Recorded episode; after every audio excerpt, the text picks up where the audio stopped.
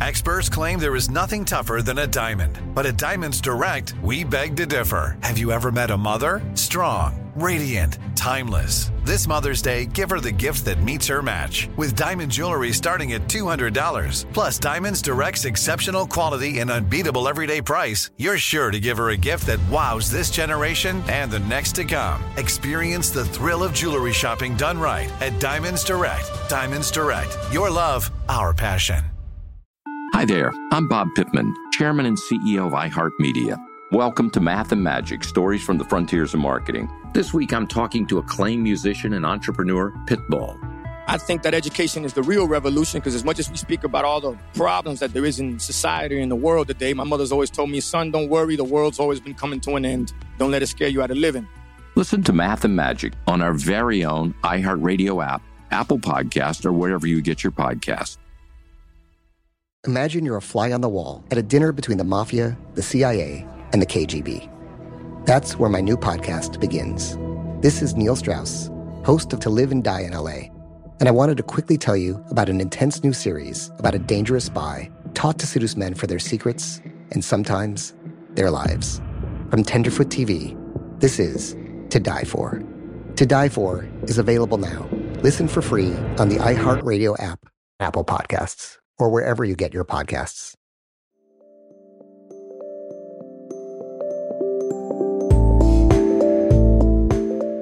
I'm Dani Shapiro, and this is The Way We Live Now.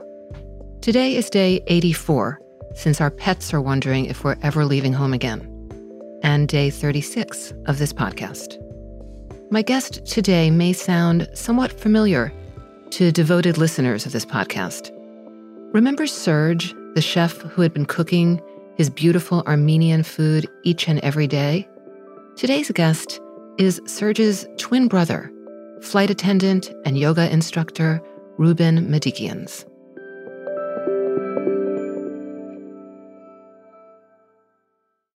Rouben, thank you so much for joining me to talk about the way we live now. Thank you, Dani, for uh, giving me the opportunity. It's a pleasure to be here. So, describe to me in as much detail as you can where you are right now. What are you looking at? What are you seeing? At the moment, I am in the kitchen of my house slash uh, yoga studio in um, New York. I'm looking at my uh, uh, stove from the uh, stovetop from the 1960s, and beyond that, um, my garden um, and my yard actually i don't have a garden and my pine trees and maple tree and was trying to decide um, what else do i need to do in the yard later this afternoon. I hear a bird behind you and it's making me smile because one of the things that i've done during uh, this time is um, i heard about an app where you it's basically like shazam for birds and you hear the bird chirping and then you record the bird and then the app tells you what kind of bird it is and it's it's really sweet uh, what I have noticed is uh, there is quite a few uh, variety of birds that I'm noticing this year, and I've asked a few friends, and they're saying the same thing. I'm generally early riser, and um, they are singing early in the morning starting at five o'clock in the morning. So mm-hmm. it's great to wake up to their sound. Mm. And yes, I have my kitchen window open, and that's why you hear that's the them singing. That's great. It's like you're sharing it with us. So, Rouben, you are both a flight attendant and a yoga teacher. I am. I, I started doing yoga before I became a flight attendant. Um, I never saw myself as a yoga teacher until um, my mid 30s, um, 36, 37. Mm-hmm. I've been consistently doing that and then teaching since uh, my late 30s. Mm. What was your life like before COVID hit? Um, just describe if if there's such a thing like a typical week in your life. I generally fly on from Thursday to Sunday or Monday. I try to just fly Thursday to Sunday.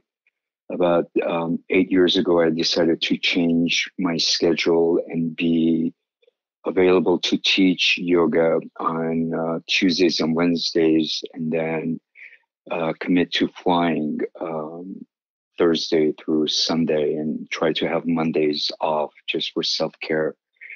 Um, and the reason I decided on Tuesdays and Wednesdays is on Wednesday nights, um, for the past 10 years, I've been teaching two groups of, and when I looked as to how I was going to uh, change my schedule slightly, I decided to fly on weekends because I certainly did not want to give up uh, those two group of classes that that I was teaching. And then Tuesdays I do a lot of privates, and then I fly. My flying uh, I mostly do domestic, uh, which means I fly within the United States. Uh, but I do some international, uh, going to visit friends. Um, so I spend my time mostly between New York, LA, San Francisco, some Caribbean, and some um, Europe. Life before was Rouben would wake up at anywhere from 1 a.m. to 4 a.m. in the morning on Thursday mornings, get in his car, either listen to a book or just meditate or dance, depending what the mood was, all the way to JFK or LaGuardia and fly for four or five days, stay in Soho in between, and then come back and uh, get really grounded with teaching most of Tuesday and Wednesday. And when I have time, um, I also like swimming, so I go to Sharon for some uh, early morning swimming, but I have not been able to do that as of late. Mm. That was my life before COVID. It's so fascinating, Rouben. I mean, the yin yang or the, you know, the sort of difference between being literally up in the air, you know, flying um, as as your, you know, one of your one of your day jobs, and and then being in the kind of grounding, earthy, you know slowness of of yoga and yoga practice. Yes and yes. Um, you know i took off from flying for five years and then i had the absolute pleasure of working uh, with dr uh, tal ben shahar and it was through his work that i realized that uh, the both worlds don't have to be separate, mm. nor uh, nor are they inherently opposing one another. And also doing some self reflection, I realized that uh, being a flight attendant is something that I had always um, enjoyed and uh, thrived in. And some of the most rewarding times, aside from personal reward, but uh, career reward, uh, was when I was a flight attendant. So I decided to go back to flying after taking five years off. Mm, mm-hmm. And it has been a great um, uh, marriage. Mm. It truly has, at least for me. And flying, although it can be ungrounding, but I think um, the way that I approach it is one, I really enjoyed the work and the lifestyle that it provides, but I really relate to my to to the individuals that I work with and to my passengers. Mm-hmm. Um, so that really grounds me. That really inspires me. And it also is a great uh, platform to study human behavior and study human nature and how we relate to one another. I can imagine. And there's such a lesson in that too, because really what you're saying is it's not, you know, this or that, it's this and that. The the, yes. co- the coexisting of what might be seemingly, you know, on the surface of things opposite, but actually is all part of the same life. It's all relational. Mm-hmm. It is really all relational. We like to say it is this or that, and seldom this and that can mix. But I think as um, I was listening to your podcast with Galen, it, it, it is relational and it is finding the connectivity. And I've always been a seeker of connection. Mm. When did you realize that things were changing and that COVID was coming and that it was going to be big? I think late late February is where I realized um, at least at the yoga studio, that things were shifting. and um, I started getting a lot of people that said I'm busy or no, I cannot come this week. And then by um, second week of March, uh, uh, practically my um, yoga studio pretty much went dark. Mm-hmm. Uh, it wasn't the case on the planes. The planes were full um, all the way to end of March. I I can't. Uh, and I was doing a lot of LA, and the shift really happened not domestically for me, but I had to go to Brussels, and we happened to go to Brussels on the day that we got there early in the morning, but at 12 midnight that day, Brussels had shut everything down. So by the time we landed, everything was shut down. And I had just been in Brussels just two weeks earlier, such a vibrant city. And um, there was nothing at the hotel that we were staying. We were not even permitted to be in the um, in the lobby. So if we wanted food service, uh, we could, which we could only have room service, uh, we would have to go downstairs, pick it up, and take it to our room. And mm that's when I thought, wow. And we went there with the full flight. We came back with only about um, 30 people on the plane. So that's when it really hit for me. Right. You spoke about part of your pleasure in being a flight attendant, being able to study uh, human behavior. And is there anything that you noticed in the shifting? I mean, I was also traveling in early March uh, and was meant to do a lot of traveling, you know, well into the spring. What did you notice in terms of the way that people began to treat travel differently or each other differently? Everything just became um, you know, there was more space in everything. Um, and what I mean by that, it's, uh, you know, uh, the planes generally can hold 200 people or to 250 um, people. And now the plane is going out with only 30 people. Uh, our first class can hold anywhere from 36 to 40 people. Um, and the last time I went to LA and back, I only had four people in a cabin that generally holds 40. Um, I think people at the time were more quieter. I haven't flown for the past um, three weeks, um, so I can attest to what is happening this week. So the only thing I can say is there is more space, there are more layers, and somehow I am the flight attendant that is the one who's really talkative. I am the one that comes and shakes your hand at mm. the flight and thanks you. I am the one that will hold the baby for you. But I can't do any of that anymore. So mm. it seems that it just has become two dimensional and one of the most important human nature components is missing, which is touch, which is relating. Uh, and you know, when you put a mask on the face, I think the part of empathy goes away because our mirror neurons uh, rely on that genuine connection, mm-hmm. genuine seeing, and we can't genuinely see anymore. Mm.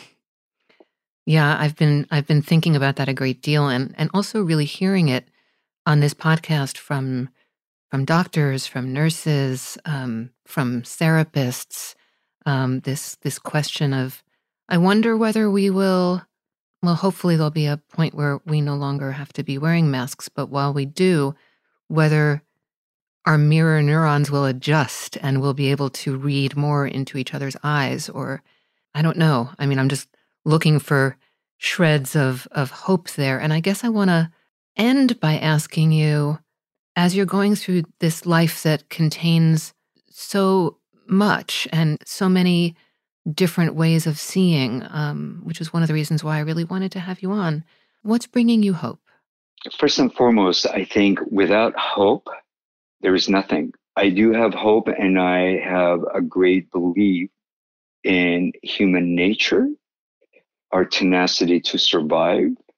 I know the truth that it is not the strongest or the fittest that survives, but it, it is who uh, that can adapt that will survive.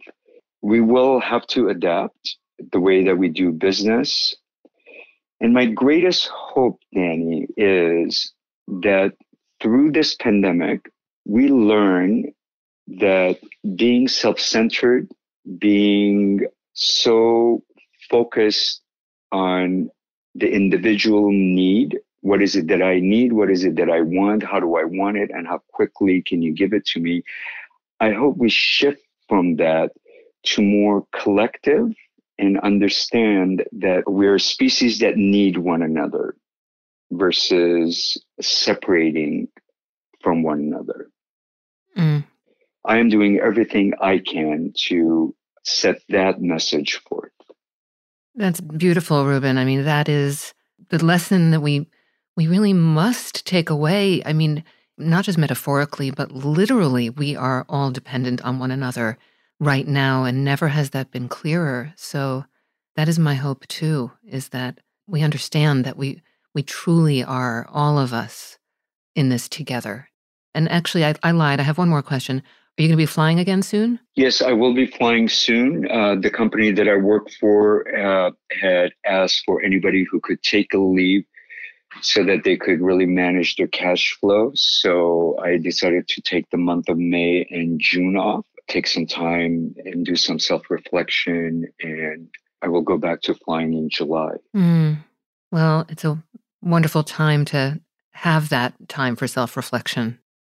Yes, it is. The springtime and a beautiful part of the world with the birds chirping and and hope in the air. So thank you so much. And uh, I'll probably I'll probably see you in the air sometime in the not too distant future. Well, if you fly to LA or San Francisco um, on a Thursday through Monday, chances are you will. Chances are. Thank you so much, Dani. It was a pleasure, and thank you so much for giving me the opportunity to express myself. Thank you. Bye bye. Take You're care. You're welcome. Bye bye.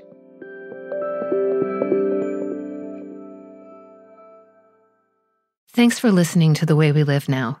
Tell us the way you're living now. We want to hear. Call us on, you might want to get a pen for this, 909 713 8995. That's 909 713 8995. And record your story, and we might just use it on the pod. Also, you can join our Facebook group at facebook.com slash groups slash the way we live now pod. We are creating a community here, and we would love for you to join us. You can find me on Instagram at Danny Writer. The Way We Live Now is a production of iHeartRadio. It's produced by Lowell Brillante. Beth Ann Macaluso is executive producer. Special thanks to Tristan McNeil and Tyler Klang. For more podcasts from iHeartRadio, visit the iHeartRadio app, Apple Podcasts, or wherever you get your podcasts. Hi there. I'm Bob Pittman, Chairman and CEO of iHeartMedia. Welcome to Math and Magic Stories from the Frontiers of Marketing. This week I'm talking to acclaimed musician and entrepreneur Pitbull. I think that education is the real revolution because as much as we speak about all the problems that there is in society and the world today, my mother's always told me, son, don't worry, the world's always been coming to an end. Don't let it scare you out of living. Listen to Math and Magic on our very own iHeartRadio app, Apple Podcast, or wherever you get your podcasts. Imagine you're a fly on the wall at a dinner between the mafia, the CIA, and the KGB. That's where my new podcast begins. This is Neil Strauss, host of To Live and Die in LA, and I wanted to quickly tell you about an intense new series about a dangerous spy taught to seduce men for their secrets and sometimes their lives. From Tenderfoot TV, this is To Die For. To Die For is available now. Listen for free on the iHeartRadio app, Apple Podcasts, or wherever you get your podcasts.